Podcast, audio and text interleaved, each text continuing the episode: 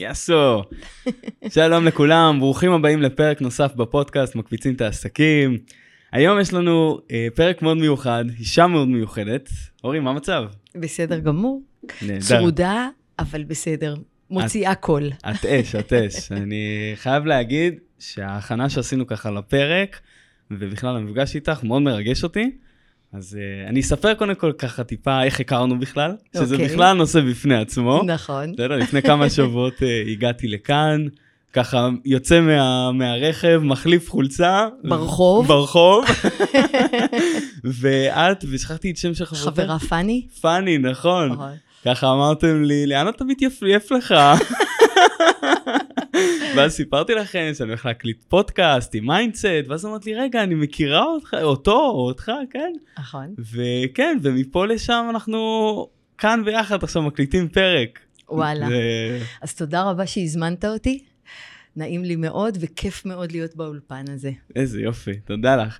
אז ככה, למי שלא מכיר, אה, אני אציג אותך. אה, אורי במרצי אה, היא מנטורית, היא מלווה מנהלים בכירים, מלווה עסקית ואישית ומובילה לצמיחה בעסקים. יש לה ניסיון בתחום של 18 שנה, וכל זה במקבול, במקביל לניהול בכיר בחברות אה, עסקיות. הייתי שמח שאת ככה תספרי טיפה יותר על העשייה שלך, מאיפה הגעת, ובכלל היום את אה, בכל מה שקשור כבר ארבעה חודשים במנהלה של החטופים, ו... ו... יש לך הרבה מאוד דברים שאת עושה. Uh, האמת שכן, אבל uh, זה קצת מביך אותי. אבל בכל זאת, ככה, על קצה המזלג, כן. uh, הייתי למעלה מ-30 שנה בעולם העסקי, uh, בניהול בכיר, כולל uh, ניהול של חברה גלובלית באירופה. בתחום התוכנה, ובמקביל, במשך כל השנים, כבר 18 שנה, אני מלווה, מאמנת, גם אה, ברמה האישית וגם ברמה העסקית, אה, אצלי בקליניקה. אני חייבת לומר שזה, מקפיצים את העסקים, זה מקפיץ לי את האנרגיות ומקפיץ לי את החיים. אני נהנית, אני מרגישה שאני עושה הבדל לאנשים, שאני נותנת להם את הכיוון, שאני מקלפת אותם מהמחשבות המגבילות שלהם, ואנשים עפים קדימה ואני מתה על זה. איזה כיף. בחודשים האחרונים, ארבעה חודשים, קצת יותר מאז פרוץ המלחמה, אז אני במנהלת אה, של אה, חטופים נעדרים והשבים. אה, והיום המנהלת הזאת עוברת מגל הירש, היא עוברת למשרד ראש הממשלה, ונעשית שם עבודת קודש, בהתנדבות, בקרבה, אמפתיה, אנושיות וסיוע מאוד מאוד גדולים לכל הצרכים של המשפחות שאני מלווה אותם. מטלטל רגשית, אבל חשוב ומשמעותי, הדבר הכי משמעותי שעשיתי בחיים שלי. כל הכבוד. תודה שנתת לי את ההזדמנות להגיד את זה, כי אני חושבת באמת שהחבורה שם היא חבורה נהדרת. מה, תודה לך, מדהימה. אז היום אנחנו הולכים להתמקד ב... את יודעת, כמו שאמרתי לך, שיש כאן בעלי עסקים שמאזינים, ויש את כל העניין הזה של הלקוחות. כלומר, לקוחות, לפעמים הם מנהלים אותנו, ולפעמים אנחנו מנהלים אותם.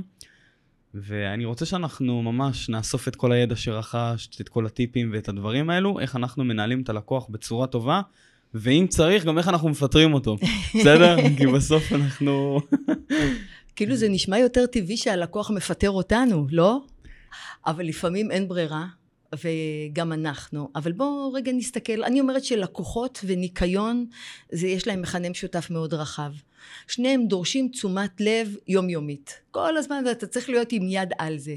ללקוחות יש דרישות, יש להם בקשות, ציפיות, לפעמים גם גחמות, כל מיני. ואנחנו מתפקידנו כבעלי עסק, מתוך ידיעה שהלקוח הוא המשאב הכי חשוב שלנו, אנחנו מנסים לתת להם חוויית קניות, קנייה טובה, שירות לקוחות טוב, מוצר טוב, אנחנו משתדלים באמת להוציא אותו מרוצה.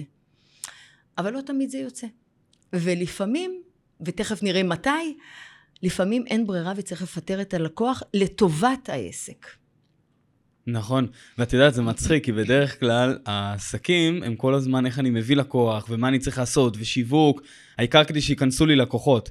אבל כאן אנחנו רגע מסתכלים על המקום של השפע, כלומר לא על המקום של ההישרדות, אוקיי, שאני רק רוצה עוד לקוח, אלא שפע, יש לנו שפע של לקוחות, אבל בואו נתחיל לייעל את הזמן שלנו, לייעל, לייעל את עצמנו. אז אני רוצה לצלול איתך רגע פנימה לגבולות. כלומר, דברים ש... שאנחנו רוצים לעשות כבר בהתחלה, כשלקוח רק מגיע אלינו, כדי שלא ניזכר, את יודעת, נתעורר עוד איזה חצי שנה נגיד, ונגיד, אני חייב לפטר אותו. כן, נכון. כאילו, איך בכלל לא נכנסים לסיטואציה שיש לך לקוח, שבסוף אתה רוצה לפטר אותו.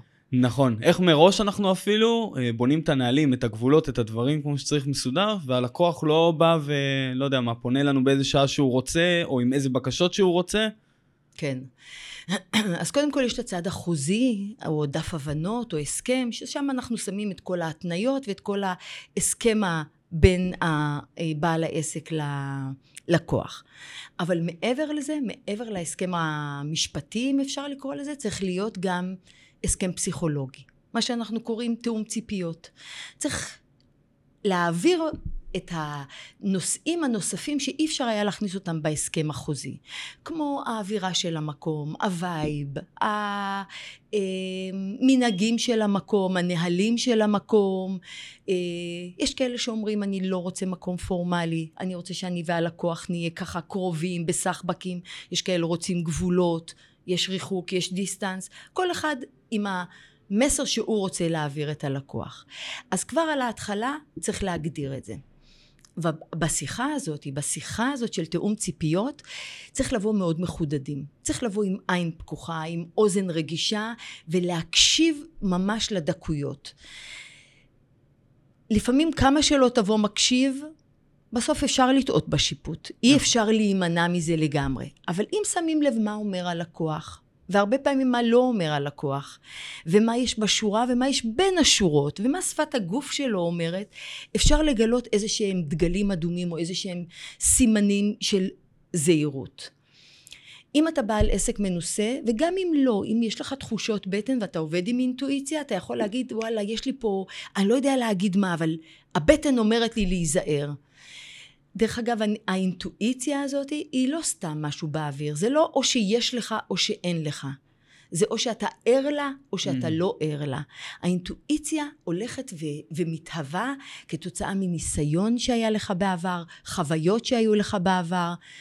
לאחרונה הייתה אצלי מישהי בקליניקה ואמרה לי, פגשתי איזה בחור ובאינטואיציה שלי אני uh, החלטתי שאני לא מעוניינת בקשר איתו. וזה היה אחרי שהם ישבו בבית קפה כמה דקות, ואני שואלת אותה למה. אז היא אומרת, כי יש לו שתי עיניים, הן כאלה קרובות, ומה זה, אני, אני אומרת לך, באינטואיציה שלי, מי שיש לו עיניים כאלה הוא טיפוס רע. ואז כשקצת צללנו פנימה, מסתבר שהיה לה פעם קשר עם בחור, עם עיניים כאלה, mm. וכל מה שעלה בה וצף בה זה מהחוויות והניסיון הקודם, והיא אמרה, סימן כזה זה לא טוב, אני לא מעוניינת בקשר. אז uh, אנחנו צריכים לשים לב לאינטואיציות שלנו, להיות ערים ולפעול נכון. אנחנו לא תמיד מצליחים למנוע, אבל אם אנחנו באים לזה מוכנים, אז לפחות אנחנו יודעים שעשינו את המקסימום לא ליפול. רק לגבי הטרמינולוגיה. לא ליפול זה נשמע שלילי, אבל אנחנו צריכים לזכור שהלקוח הוא המפתח שלנו. בלי מפתח אין, בלי לקוח אין עסק. ואנחנו רוצים לקוחות, ואנחנו רוצים הרבה לקוחות, ואנחנו רוצים הכנסה, ונעשה את המקסימום שיהיה לנו לקוח. יפה, זה ככה. יפה, יפה מאוד. ואז, אה, כן, בסוף אנחנו רוצים גם שהלקוח הזה יישאר איתנו לטווח הרחוק, ושהוא יהיה מרוצה. אוקיי, הוא ימליץ עלינו לאנשים, וגם שאנחנו נהיה מרוצים, ושהכול יתנהל בצורה נכונה. אז אם אנחנו עושים את זה מההתחלה בצורה נכונה, כמובן שבהמשך אנחנו רק נרוויח מזה. אמרת משפט שאני חייבת להתייחס אליו ושאני כן. מאוד מסכימה איתו. אנחנו רוצים שהלקוח יהיה מרוצה כדי שהוא יישאר לקוח שלנו לטווח ארוך. כי לקוח לטווח ארוך הוא לקוח מניב. ודבר שני, אנחנו רוצים שהוא יגדיל מה שנקרא נתח לקוח. לא מספיק שהוא רכש מאיתנו מוצר אחד והוא מרוצה, אנחנו רוצים להגדיל את סל המוצרים שהוא רוכש מאיתנו, נכון. ואז אנחנו מגדילים את העוגנים שיש לנו בעסק. יש לנו איקס לקוחות מרוצים, רחבים מאוד ברכישה, ואז יש לנו עוגן שיש לנו לפחות הכנסה שאנחנו אה, יודעים לצפות אותה. כן. אני רוצה לשאול אותך, אה, את יודעת, בעלי עסקים שהם נותני שירותים, יש להם איזה שהם טעויות שהם עושים על בסיס אה, משהו שחוזר על עצמו. כלומר, את רואה את זה גם פה אצלו, וגם אצל הגנן, וגם אצל המעצבת פנים. איזה טעויות את רואה ככה, לא, לאורך השנים שאת רואה שעסקים עושים שוב פעם ושוב פעם את אותה בעיה, ואז אחר כך הם מתפלאים למה, למה זה קורה. אז זה נכון בהקשרים יותר רחבים רק מלקוח, נכון? או שאתה רוצה להתמקד רק בהקשר הייתי, של לקוחות? הייתי רוצה להתמקד בהקשר של אה, קבלת הלקוחות, או בזמן אה, מתן שירות הלקוחות. אז בואו בוא נדבר רגע על שירות לקוחות, נכון? שזה חלק מאוד מאוד מרכזי בלקשור את הלקוח אליך ולהשאיר אותו איתך לטווח ארוך. אתה יודע מה ההבדל בין uh, שירות טוב לשירות וואו? ששירות טוב, אני אפילו לא מחכה לתשובה. כבר עולה לי, מה, זאת החוויה. אז, תגיד. זאת החוויה של. הלקוח. כן, החוויה שלו. נכון. גם חוויה, ו- ואיך נוצרת החוויה? שאם אתה עומד בציפיות של הלקוח, אז הוא אומר שהיה לו שירות טוב. הוא ציפה, הוא קיבל, השירות טוב. אבל אם אתה נותן לו מעבר לציפיות, אז זה נחשב שירות וואו. הבעיה היא שכשאתה נותן שירות וואו, אתה מעלה את רף הציפיות. כי נתת לו מעבר, ומחר אתה מעלה עוד ומעלה עוד, ואז נשבר השיווי משקל הזה. כי יש גבול כמה אתה יכול לתת, ויש לקוחות תובעניים שלא יודעים גבול. ואז זו, זאת נקודה שכל בעל עסק צריך לראות. איך אני נותן שירות טוב, איך אני עושה קצת מעבר כדי לעשות לו את הוואו הזה, ולהשאיר אותו איתי, אבל איך אני לא מגזים? איך אני לא מוריד לו את הירח כבר בפעם הראשונה, כי מחר הלקוח ירצה את השמש, וזה קצת יותר בעייתי. אז יש לנו לקוחות תובעניים שלא תמיד יודעים את הגבולות. אה, אתה מכיר את הסדרה כלה מהגיהנום? יש איזו סדרה כזאתי?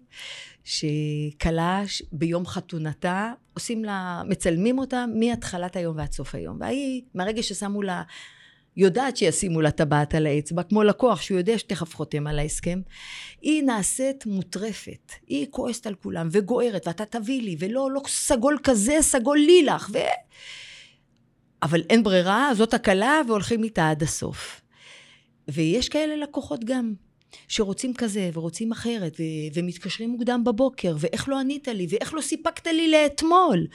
ופה העניין הזה באמת של התיאום ציפיות שעושים בהתחלה, וכל הזמן דואגים להתיישר לפי זה. כי יש כאלה, לא כולם, אבל יש כאלה שלא יודעים להעריך את האקסטרות האלה שאתה עושה, ואז הדרישות שלהם רק הולכות ומתעצמות כמו איזה שד, שאתה מאכיל אותו, אז הוא רק גדל וגדל וגדל. וצריך לשים את הגבולות. צריך ממש לדבר עם הלקוח, תשמע, אני עד שבע, אתה שמת לי גבול. נכון. זה מצחיק. אני התקשרתי אליך בשמונה ועשרים ואמרת לי, עכשיו? אני קורא ספר בדרך לישון.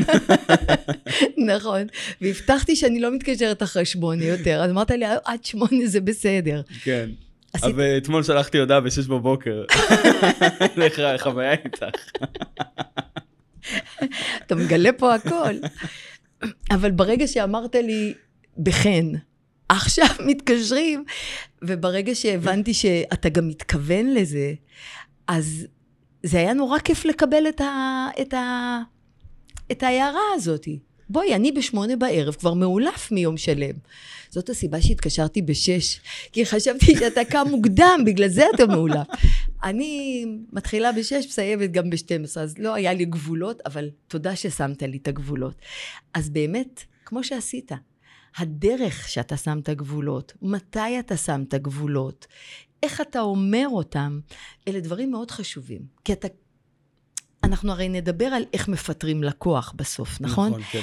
אז זה הזמן להגיד שאנחנו צריכים לעשות את המקסימום כדי לא לפטר לקוח. כי אנחנו חיים על זה. זה, זה משהו, מטה לחמנו. אז כדי שלא נגיע לשם, כל האינטראקציה צריכה להיות ברורה, כנה, שקופה, ובדרך הזאת אולי אנחנו מתרחקים מהשלב הנוראי הזה של פיטורי לקוח. כן. ו...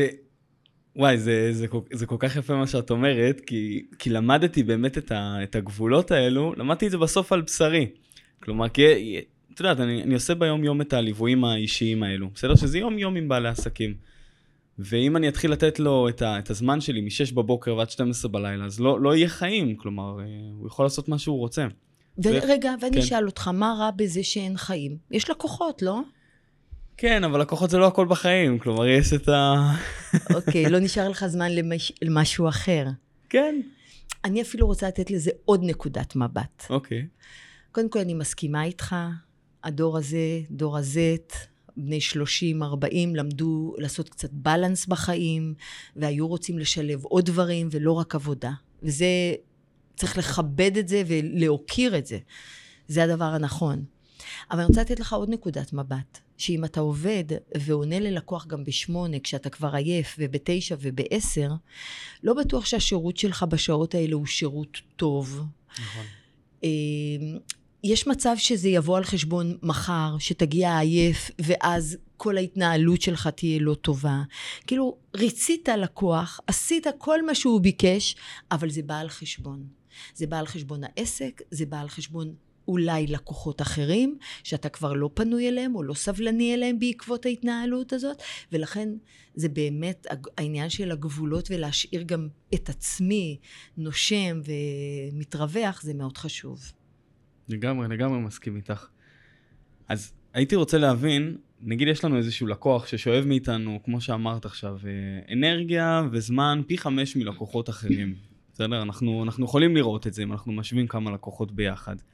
עשינו איתו את התיאום ציפיות, עשינו איתו ממש את הדברים, פשוט הוא צריך יותר attention כזה, הוא צריך יותר uh, תשומת לב בכל דבר.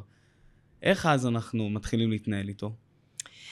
אז יש בעלי עסק שהם סבלניים עד אינסוף. ונותנים ונותנים, הם מכלים אולי את הכוחות שלהם, את האנרגיות, ועל חשבון, כמו שאמרנו, אבל יש כאלה שיש להם קו אדום. והם אומרים לעצמם, כשאני מגיע לקו אדום, אני מאבד את המוטיבציה לשרת את הלקוח הזה. ועכשיו השאלה היא, איפה הקו האדום הזה? איפה היא נקודת האל-חזור הזאת? אז כל הזמן צריך את הבלנס בין הוא דורש, דורש, אני נותן, נותן, אוקיי. ומתי אני עוצר?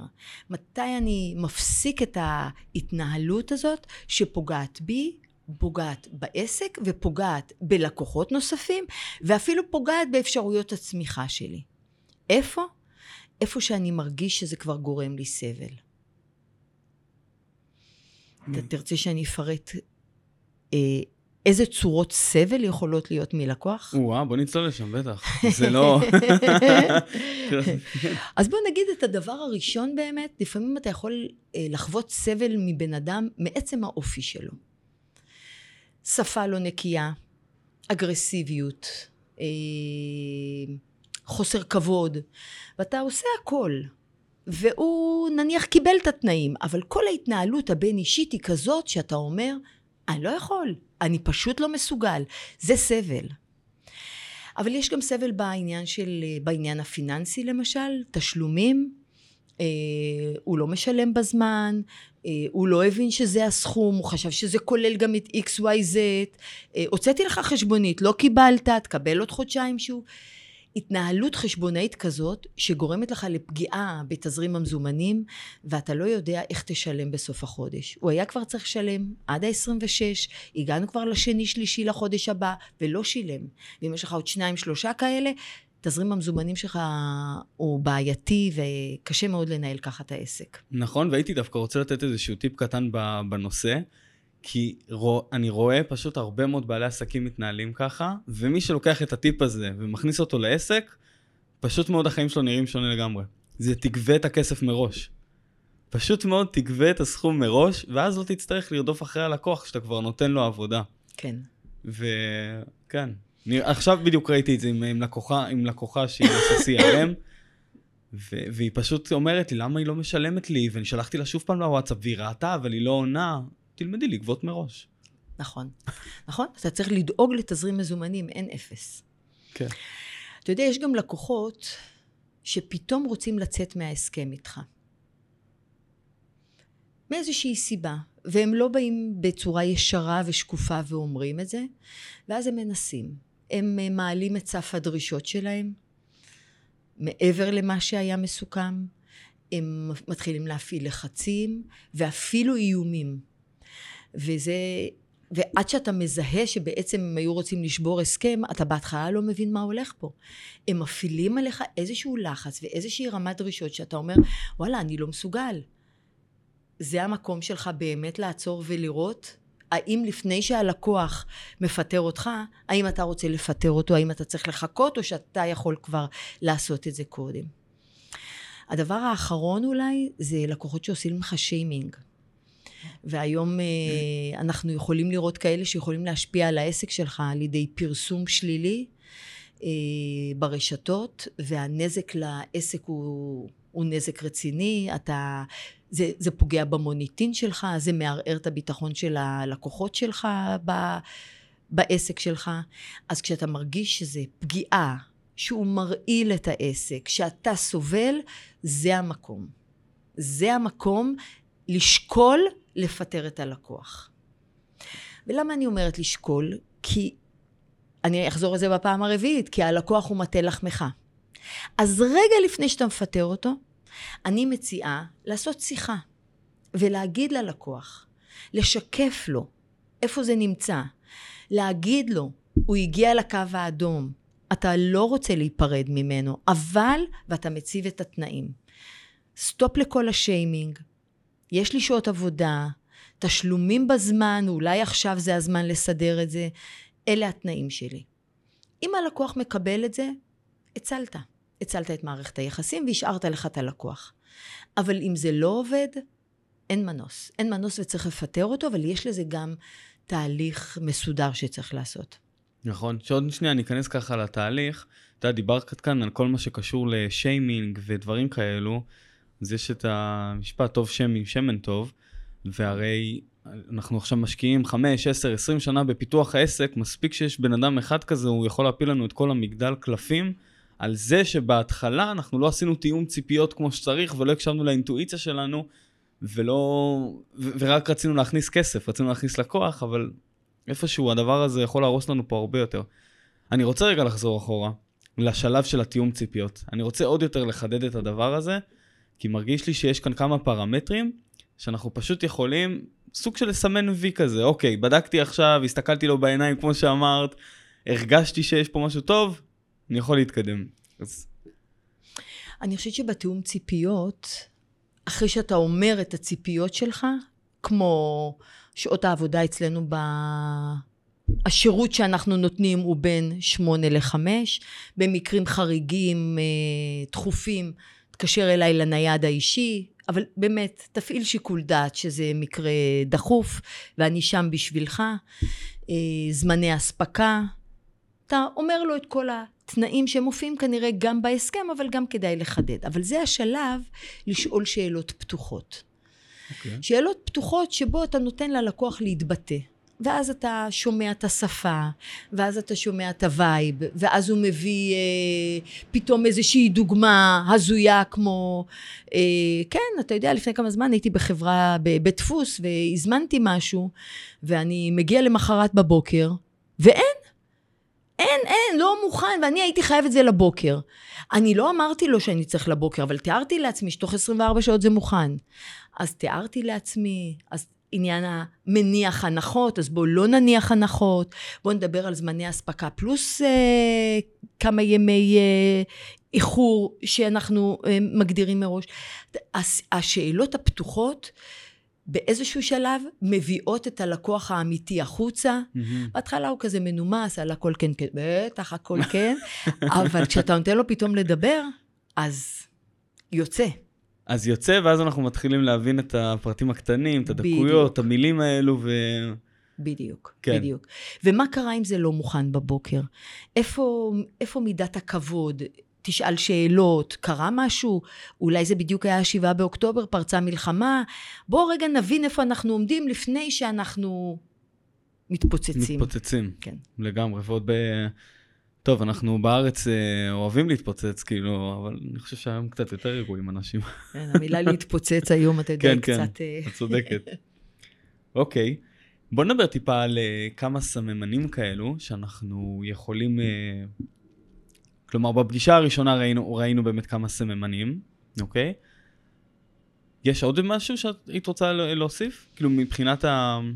איך אנחנו יכולים לזהות כבר בפגישה הראשונה דברים כאלה, נורות אדומות, נורות אזהרה?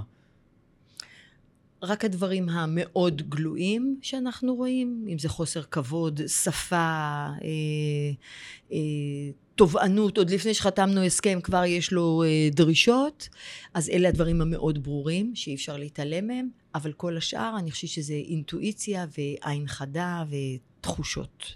מעולה. אני אספר ככה גם uh, מניסיון אישי, היה לי איזשהו לקוח שהייתי איתו בפגישה, וממש על ההתחלה הוא אמר לי, אה, איתמר, אני לא עושה שיחות מכירה. כלומר, הוא הציב לי איזושהי עובדה, אני לא עושה שיחות מכירה. ואתה יודע, הבעלי עסקים הם, הם one man show. בסוף, אם אתה לא תעשה את השיחות, אתה צריך להביא איש מכירות שיעשה. אבל אם אתה לא יודע לעשות בעצמך את השיחות, איך אתה תסביר לו, או תבקר אותו, או תבדוק שבכלל דברים מתנהלים נכון.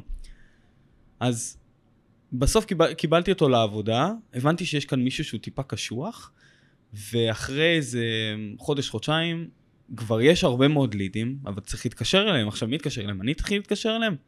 אוקיי, אז בוא נגייס לך איש מכירות, והוא עדיין באגו שלו, אני לא עושה מכירות, אני לא מתקשר לאנשים. אז נכון, חיפשנו חברת מכירות וחיפשנו איש מכירות, ועובר זמן ועובר זמן, ואז הוא מתחיל להיות לחוץ כספית. אוקיי? כי לא נכנס כסף, כי הוא לא חוזר ללידים. ואז מה שקרה זה שאחרי שלושה חודשים, מסכן, כן, הוא עשה איזושהי uh, תאונה, ודווקא שם הייתה לו איזושהי uh, הערה כזאת, אפשר להגיד. הוא אמר, uh, טוב, אני עכשיו בבית, אני עשיתי, כאילו, אני בתאונה. הוא התחיל להתקשר לאנשים. כבר הוא הגיע למצב שהוא דבוק לקיר, ואין לו אפשרות אחרת, שם את האגו בצד, ובאמת הוא התחיל לסגור עסקאות. זה מעניין אבל שאתה מביא את הדוגמה הזאת, כי אתה מביא דוגמה של עובד. וזו דוגמה טובה, כי היא אומרת שבעצם עובדים ולקוחות זה שני צדדים של אותו מטבע בדיוק.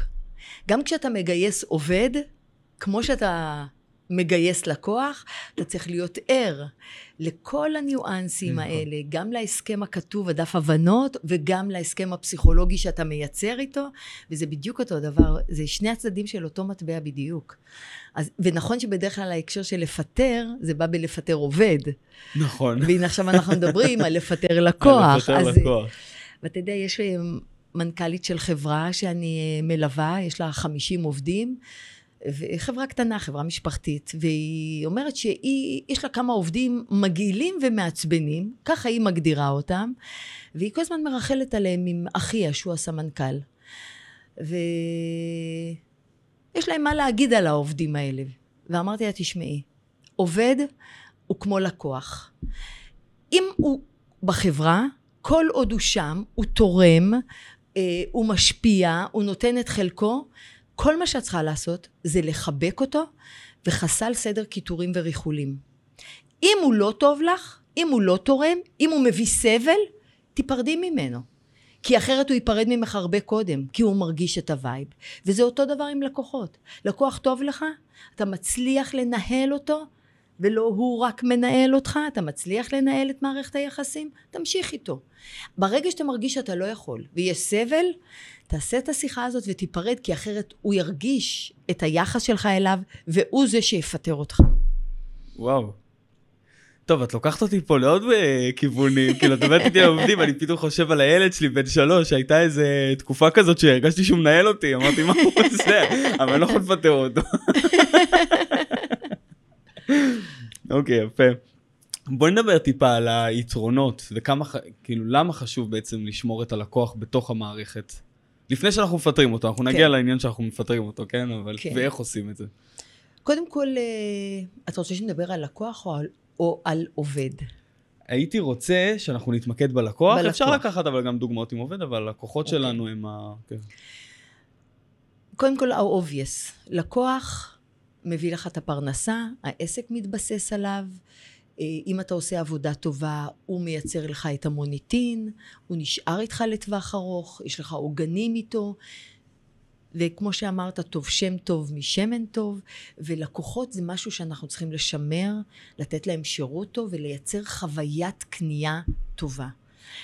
אם החוויה היא טובה, אז היא לא חוויה חד פעמית, היא הופכת להיות חוויה חוזרת. ואני אחזור אליך, וגם אם לא הייתי צריכה משהו, ואם קודם דיברתי על בית דפוס, יש לי קשר טוב איתך, סיימנו את הפרויקט, ופתאום מישהו שאל אותי, יש לך איזה one pager, אתה יודע, מין אה, סיכום כזה של סטארט-אפים? בדרך כלל אני שולחת אותו בוואטסאפ.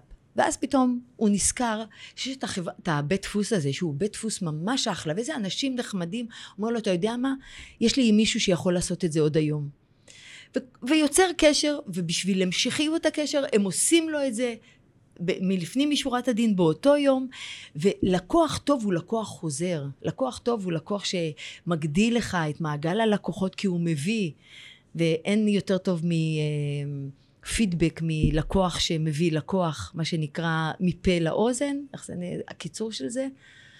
פלא, נכון? אה, פלא, פה אה, לאוזן, יפה. כן, כן.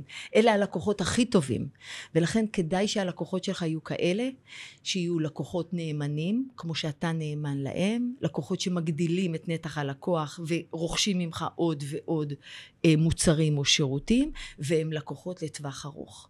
במקום הזה אתה יכול להתחיל לצמוח. כי יש לך בסיס, יש לך עוגן טוב, ועכשיו נניח שיש לך חנות, אה, קליניקה להסרת שיער. זאת ה... האחרונה שדיברתי איתה הבוקר. ויש לה עכשיו אה, קבוצת לקוחות טובה, בעיקר לקוחות נשים, אה, נאמנה, איך היא אומרת? הם מכורים עליי. הם באים רק בשביל לדבר איתי, ותוך כדי אני גם עושה את מה שאני עושה. אבל עכשיו זה הזמן שלה גם לפתוח קליניקה נוספת. כי העסק מתייצב, כי יש לה ביטחון בתזרים המזומנים בהכנסות. לא רק לטווח הקצר, גם לטווח היותר ארוך. ואז היא יכולה להתחיל לתכנן. אז בהתחלה אני מודה, אמרתי לה, בואי נעשה תוכנית עסקית. היא נבהלה. אמרה, לא, לא, תוכנית עסקית, עזבי, זה גדול עליי, אני פשוט אפתח עוד חנות ויהיה בסדר. אמרתי, אוקיי, לא נעשה תוכנית עסקית, אבל בואי נעשה אה, רווח והפסד, הוצאות, קראתי לזה בשמות אחרים, כן. ואפשר היה לתכנן, כי היא ידעה מי הלקוחות שלה, וכל אחת מהן אמרה, מה, מחר אני מביאה את אימא שלי, את אחותי. זה עובר, זה מתגלגל, ואתה יכול גם לצמוח, ולא רק להישאר בגבולות הקיימים. יפה, יפה מאוד. עולה לי דווקא לשאול אותך איזושהי שאלה שהיא קצת בעקיפין, כי אנחנו מתמקדים בשירות לקוחות. מה שקרה זה שיש הרבה מאוד מילואימניקים שהם, היו, שהם לוחמים, ושעזבו את העסק שלהם, ובעצם הלכו לצו 8. כשהם חזרו, הלקוחות שלהם, הם נשארו, אבל, אבל העובדים נעלמו. כלומר, אני אתן איזושהי דוגמה, יש גנן שיש לו 60 גינות לתפעל, אבל הוא נשאר לבד כשהוא חזר מהמלחמה. אז הוא אמר לי, איתמר, המלחמה הזאת לקחה אותי 17 שנה אחורה, אוקיי? כאילו, איך הוא יעשה עכשיו את כל הגינות האלו? והייתי דווקא רוצה לשמוע אה, ממך, קודם כל, איך אנחנו גם משמרים את הלקוחות, כי את יודעת, בסוף זה גינות. אם אתה לא תבוא השבוע, אוקיי, שבוע הבא, אבל לא תבוא גם השבוע הבא, אני בסוף צריך לנקות את הגינה שלי, מישהו, אני, אני אזמין גנן, מה הבעיה? אבל זה אנשים שעבדנו עליהם כל כך קשה. אז השאלה הראשונה זה איך אנחנו משמרים את הלקוחות האלו, דווקא בתקופה הזאת, והשאלה השנייה זה איך אנחנו משמרים את העובדים שלנו, דווקא בתקופה הזאת, כי היו לו שלושה צוותים שנעלמו. קודם כל, אתה מעלה נושא מאוד כואב, מאוד, באמת, בעלי עסקים עצמאיים נפגעים, אה, ואני עדיין מהדור שמקבל את אה, עיתון הבוקר ליד הדלת. כל בוקר אנחנו פותחים, ובאמצע יש העמוד המרכזי, זה בעלי עסקים עצמאיים שמבקשים שהציבור יתמוך בהם באיזושהי דרך. ואם אתה עוקב אחרי אה, חנוך דאום, חנוך נכון, דאום, בטח. נכון? כן. אז כל פעם יש לו בעל עסק אה, עצמאי שנמצא איפשהו בלחימה ואומר יאללה בואו פרגנו לו. אה, אז קודם כל אני, אני מאוד שמחה שהציבור נרתם ותומך ומנסה באמת לשמר ולעזור. אבל מעבר לזה באמת כל בעל עסק צריך למצוא את, ה, את הבלנס בין, בין מה שהוא יכול לתת לבין מה שהלקוחות מבקשים. ואם פעם הייתי עושה גינה פעם בחודש, אז עכשיו אני אומר להם שאני יורד בתקופה הקרובה, בתקופת המלחמה, לפעם חודשיים, כי אני רוצה להמשיך ולעבוד איתם, אבל כרגע אנחנו בתקופת מלחמה והתנאים קצת שונים. אה, אני יוצא אולי באיזשהו מבצע, אני עושה בתקופת המלחמה עשרה אחוז פחות אה, ללקוחות, ואני גם אומר מראש, אני גם אולי גם לא עושה את כל עבודת הגינון כדי להספיק לשמר את כולם.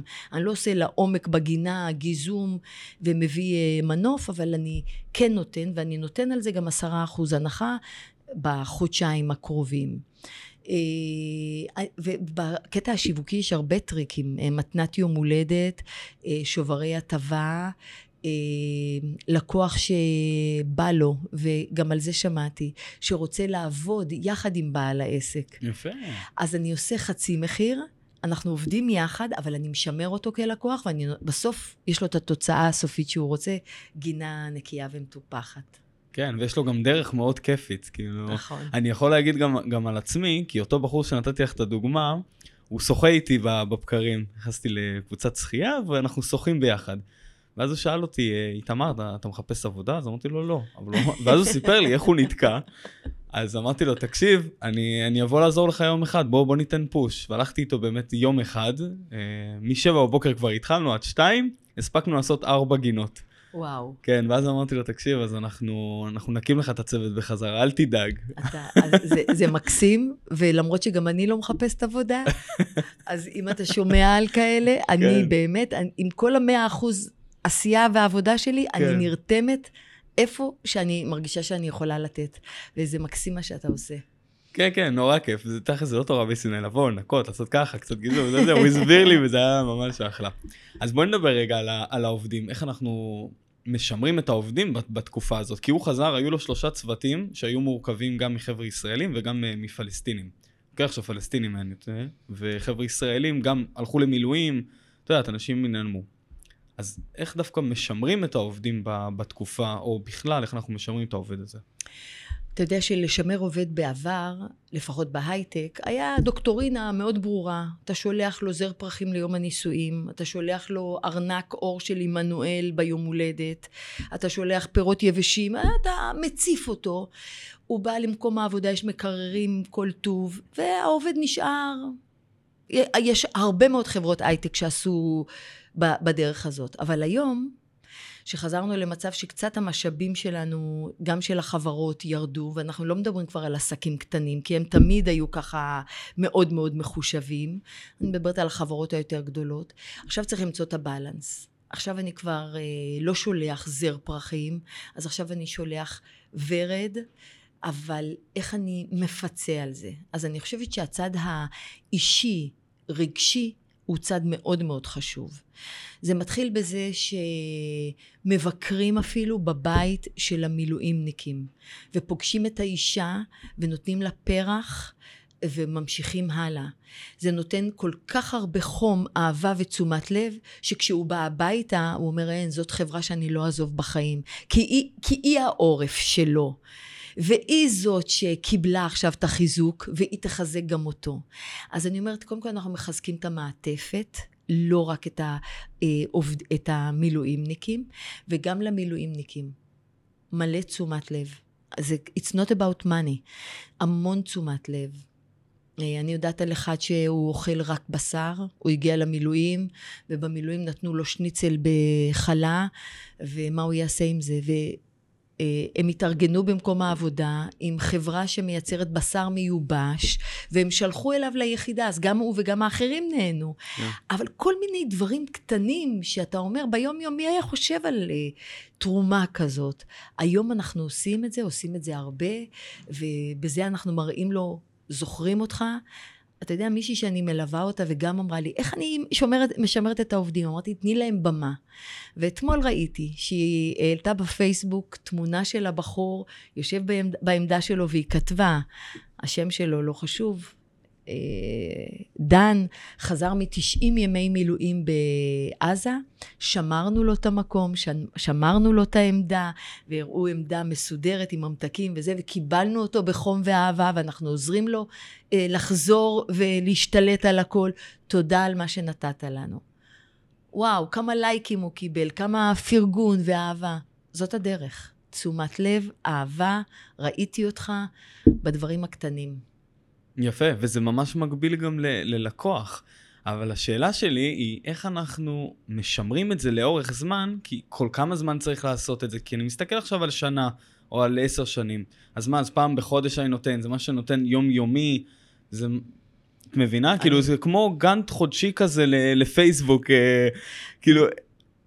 אז אתה יודע, ההבדל הוא בין עסק קטן לעסק גדול. כן. אה, בעסק גדול יש head of fun. נכון? נכון.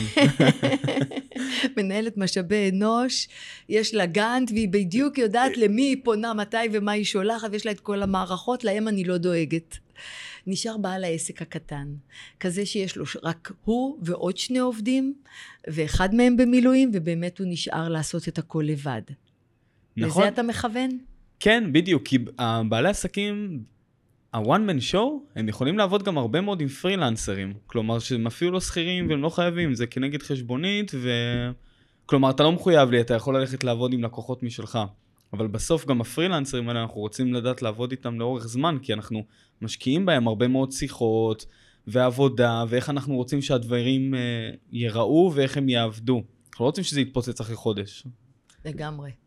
ובאמת האתגר האמיתי הוא של בעלי עסקים קטנים. בעלי העסקים הגדולים, אה, כמו שאמרתי, גדולים אני מדברת על החברה שאני עבדתי בה, חברת אה, אמדוקס או חברת פלאפון, אלה חברות שהן מתנהלות מצוין גם בימים האלה. החברות הקטנות, שיש שם חמישה עובדים, אה, סדר גודל כזה, כן. שם באמת יש קושי. אין לזה מפרט מדויק. זה מערכת היחסים, מה שעשית, זה מה שיעמוד לימינך היום. אם יצרת מערכת יחסים פתוחה, שקופה, תומכת, זה מה שיש לך היום איתו. והנאמנות תישאר בזכות מי שאתה. אז לכן אה, בעלי עסקים, תהיו הוגנים, תהיו שקופים, תהיו פיירים עם העובדים שלכם ועם הלקוחות שלכם. זה לדעתי אה, מפתח להצלחה. כן, להיות בני אדם, לא, לא להסתכל עליהם רק ככסף או כדבר כזה, אלא ממש בדיוק. להרגיש אותם.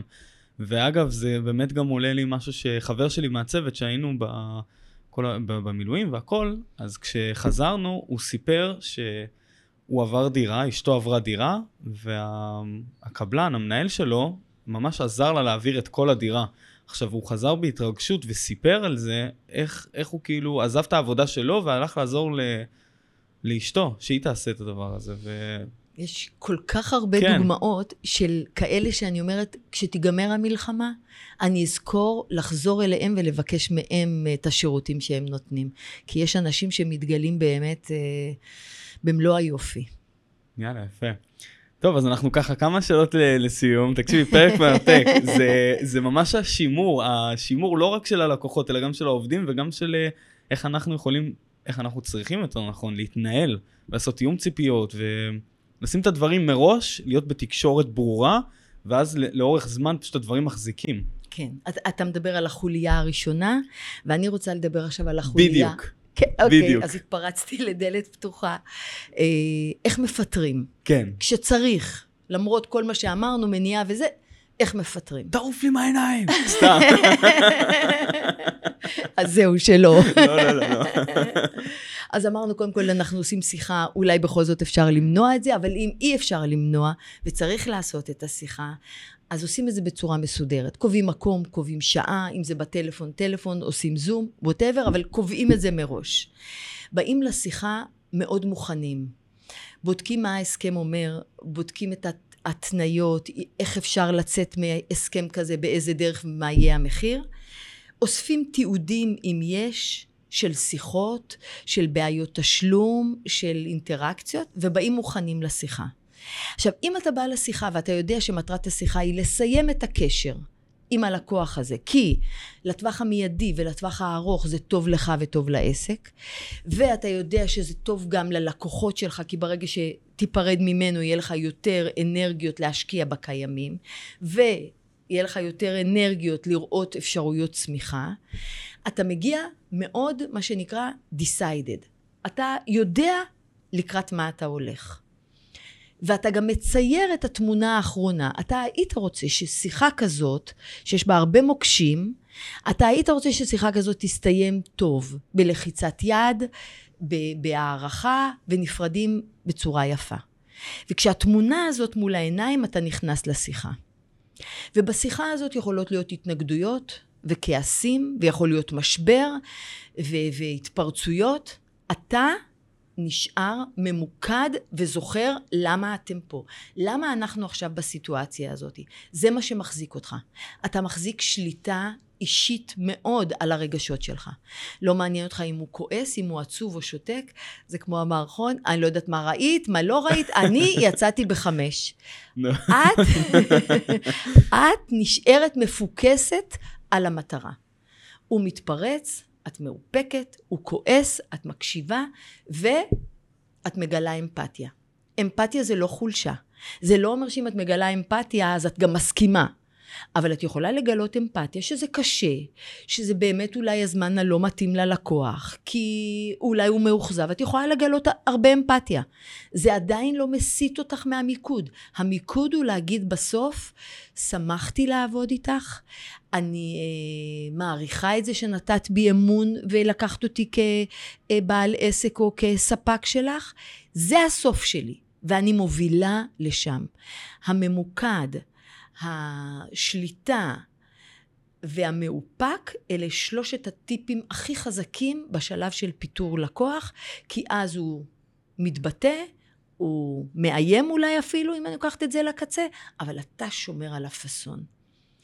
מאוד חשוב להיות הוגן, אם הלקוח שילם ולא קיבל את מלוא התמורה ואתה יכול, תחזיר לו את החלק היחסי. מאוד חשוב להיות איתו כן ושקוף ואמיתי. אם הלקוח מבקש ממך ספק אחר, ואתה מרגיש מספיק בטוח בעסק שלך, תמליץ על ספק אחר. ונורא חשוב כשאתה מסיים, מעבר לזה שהודית לו על האמון שהוא נתן לך, מאוד חשוב גם להשאיר דלת פתוחה. זה תמיד טוב בחיים, נכון? נכון. אבל בטח בעסק, לכל שאלה שתרצה, אני פה. ואז הלקוח לפעמים נרגע, ולפעמים מקבל את השיעור שלו, ולפעמים הולך לאחרים ורואה שהוא לא יכול לקבל מוצר, שירות, תהליך כמו שהוא קיבל אצלך, והוא חוזר. אבל הוא צריך לדעת שיש לו לאן לחזור, שאתה תקבל אותו. וככה צריכה להסתיים השיחה, כמו שראית אותה בהתחלה. קמים, לוחצים יד, מודים ונפרדים יפה. איזה יופי. טוב, אני מקווה אבל שאנחנו לא נגיע לשלב הזה. נכון, אבל, נכון. אבל זה פשוט מדהים, כלומר, אני מאוד אוהב את ה... מה המטרה של השיחה, לבוא ולהיזכר בלמה, להבין, לא יודע מה הוא עשה לי לאורך החודשים האחרונים, ולמה הגענו למצב שאנחנו היום נפגשים ורוצים לסיים את זה. ומדהים. כי כשזה ברור לך, זה הופך את זה לקל. כשזה לא ברור לך והלקוח מטיח בך, זה יכול לערער אותך. אבל כשאתה יודע, אתה נשאר ממוקד כל הזמן. הוא לא טוב לעסק שלי. אני עכשיו לא מנתח למה, אני כבר עשיתי את זה קודם. הוא פשוט לא טוב לי. יפה. בא לי לשאול אותך עוד משהו חשוב. כן. אנחנו ממש, אה, ככה, את מוציאה ממני עוד דברים. הרי אומרים שאנחנו, כשאנחנו פוגשים אנשים, הבן אדם, הבת זוג, הלקוח, כל דבר הוא מראה שלנו לחיים. אז כשאנחנו מגיעים למצב ולקוח מתנהג בצורה כזאת, איך אנחנו יכולים לבוא ולשפר את עצמנו, כלומר, באותה סיטואציה? זאת שאלה מדהימה, זאת שאלה אימונית מאוד מאוד חשובה, נכון? מה שאני רואה זה איך משתקף העולם שלי בחוץ, ואני בהחלט חושבת שזה מקום ללמידה. זה לא משהו שאתה עובר עליו לסדר היום. טוב, היה, הלך, גמרתי איתו יפה, נקסט. ממש לא. מה בהתנהגות שלי אפשר לו לדבר אליי ככה? איפה ההתנהלות שלי אה, נתנה לו פתח להתנהל מולי בצורה כזאת? יכול להיות שגם אני התקשרתי אליו פעם ב-11 בלילה ואמרתי לעצמי, טוב, לא נורא, הוא, הוא, הוא הלקוח, אז uh, יותר טוב שיענה. ואז קיבלתי את זה חזרה. אני לגמרי מסכימה איתך שהמקום האחרון של תהליך הפיטורים זה המקום של הלמידה האישית. מה בהתנהלות שלי הביא את מערכת היחסים שלנו ולקחת אחריות. ולפעמים אני שואלת, תגיד, כמה אחוזים יש לך באחריות על פיטורי הלקוח. אז הטובים שבהם אומרים 50 אחוז. אני 50 אחוז והוא 50 אחוז. ואני אומרת לו, זאת לא תשובה נכונה. יש לך 100 אחוז אחריות, וגם לצד השני יש 100 אחוז אחריות. כל אחד מהצדדים הוא 100 אחוז. ואם באמת תעשו את ה-100 אחוז, כל אחד בצד שלו, אז לא נגיע לשם. כן, ואם הגענו לשם, אז לבוא ולהשקיע עוד את הזמן, כמו שאמרת, לשאול את השאלות. כל כך חשוב של לשבת עם עצמנו ופשוט ללמוד לשפר, כדי שזה לא יחזור שוב פעם. נכון. בסדר? זה חלק ענק. נכון. יפה. טוב, אני, אני, פרק מדהים, שתדעי לך. אז הייתי נשאר איתך פה עוד שעות, אבל אני רואה שיש פה עוד אנשים. הגיעו. יופי. אז אנחנו ככה לקראת סיום. מי שיתחבר אה, לדברים ורוצה לדבר איתך, רוצה לעקוב אחרייך, איפה הוא יכול למצוא אותך ואיזה שירותים את נותנת? אה, אני מאמנת עסקית, מלווה עסקים לצמיחה, אה, להתפתחות, לראות חזון ולהיות ממוקד למטרה ולהגיע אליה. אני באה מחברות עסקיות, אז אצלי מטרות, יעדים, אה, הפער שבין מה שהצבתי לבין מה שקיבלתי, אני כל הזמן בעניין הזה וממש מכוונת קדימה. אה, ואני עושה את זה גם הרבה בליווי אה, אישי, כי ברגע שאתה מסיר עכבות ומחשבות מגבילות, אתה יכול לעוף, אתה באמת יכול לעוף בדברים מאוד קטנים, דברים שמלווים אותי שנים. אני נתתי אתמול דוגמה למישהי שהיא במקרה אמריקאית, אבל סיפרתי לה שכשהייתי אה, תלמידה ולמדנו אנגלית, עשיתי איזשהו מבטא. והוא לא היה מתאים, וזה שישב לידי צחק עליי. וכמה שנים לא הסכמתי יותר לדבר אנגלית בחברת הנשים. וואו. ולקח לי זמן, וכשהבנתי, ולימים כבר הפכתי להיות אה, מנהלת בחברה גלובלית ודיברתי הרבה אנגלית. עד שהסרתי את המגבלה הזאת ממני, ואמרתי, רגע, סליחה, למה הספרדים מדברים אנגלית יותר טובה ממני? או היוונים, או האיטלקים, שלא נדע. ממש לא. ועד שראיתי את המגבלה, והסרתי אותה, ולא נתתי לזה לעצור אותי, פתאום עפתי. פתאום עפתי, הכל יצא. אז אני באמת חושבת שאפשר בקלות נורא גדולה להסיר כל מיני מכשולים, לקלף כל מיני קליפות ולאפשר לה, הקול הפנימי שלך, לצאת החוצה, לעשות, להגיע. אז אני אשמח לעזור לאנשים שמעוניינים אה, לצמוח גם בתקופה הקשה הזאת, אולי בעיקר בתקופה הקשה הזאת. ואני גם אומרת שלא מתקנים, אה, או להפך, מתקנים גג דולף ביום שמש. ולא ביום גשם. אז זה הזמן לבוא ולתקן כדי להצליח אה, מאוחר יותר. אפשר למצוא אותי אה, לתת כתובת, כן, כן, כן? מה שתרצה. אז אפשר קודם כל בוואטסאפ, ב-050-4-300-300, יש לי גם מספר טוב, uh, ואפשר uh, גם בגוגל. האימייל שלי זה אורי, נקודה, בן ארצי במילה אחת, את gmail.com. מעולה. אורי בן ארצי, gmail.com. אני אשים גם את הטלפון וגם את המייל, ככה בתחתית, כל מי שיחפש. אה, וחברים, לא להתקשר אחרי 12 בלילה, אני כבר אומר. איתמר, אתה מראיין נפלא, נותן להרגיש כל כך בנוח, כל כך חופשי, כל כך בטוח. אני ממש מודה לך. איזה כיף. תודה רבה לך על הפרק הזה, היה לי מדהים. תודה רבה. ולמדתי המון. ותודה רבה, אלופים, שאתם האזנתם, ואנחנו נתראה בפרק הבא. תודה רבה. תודה לך.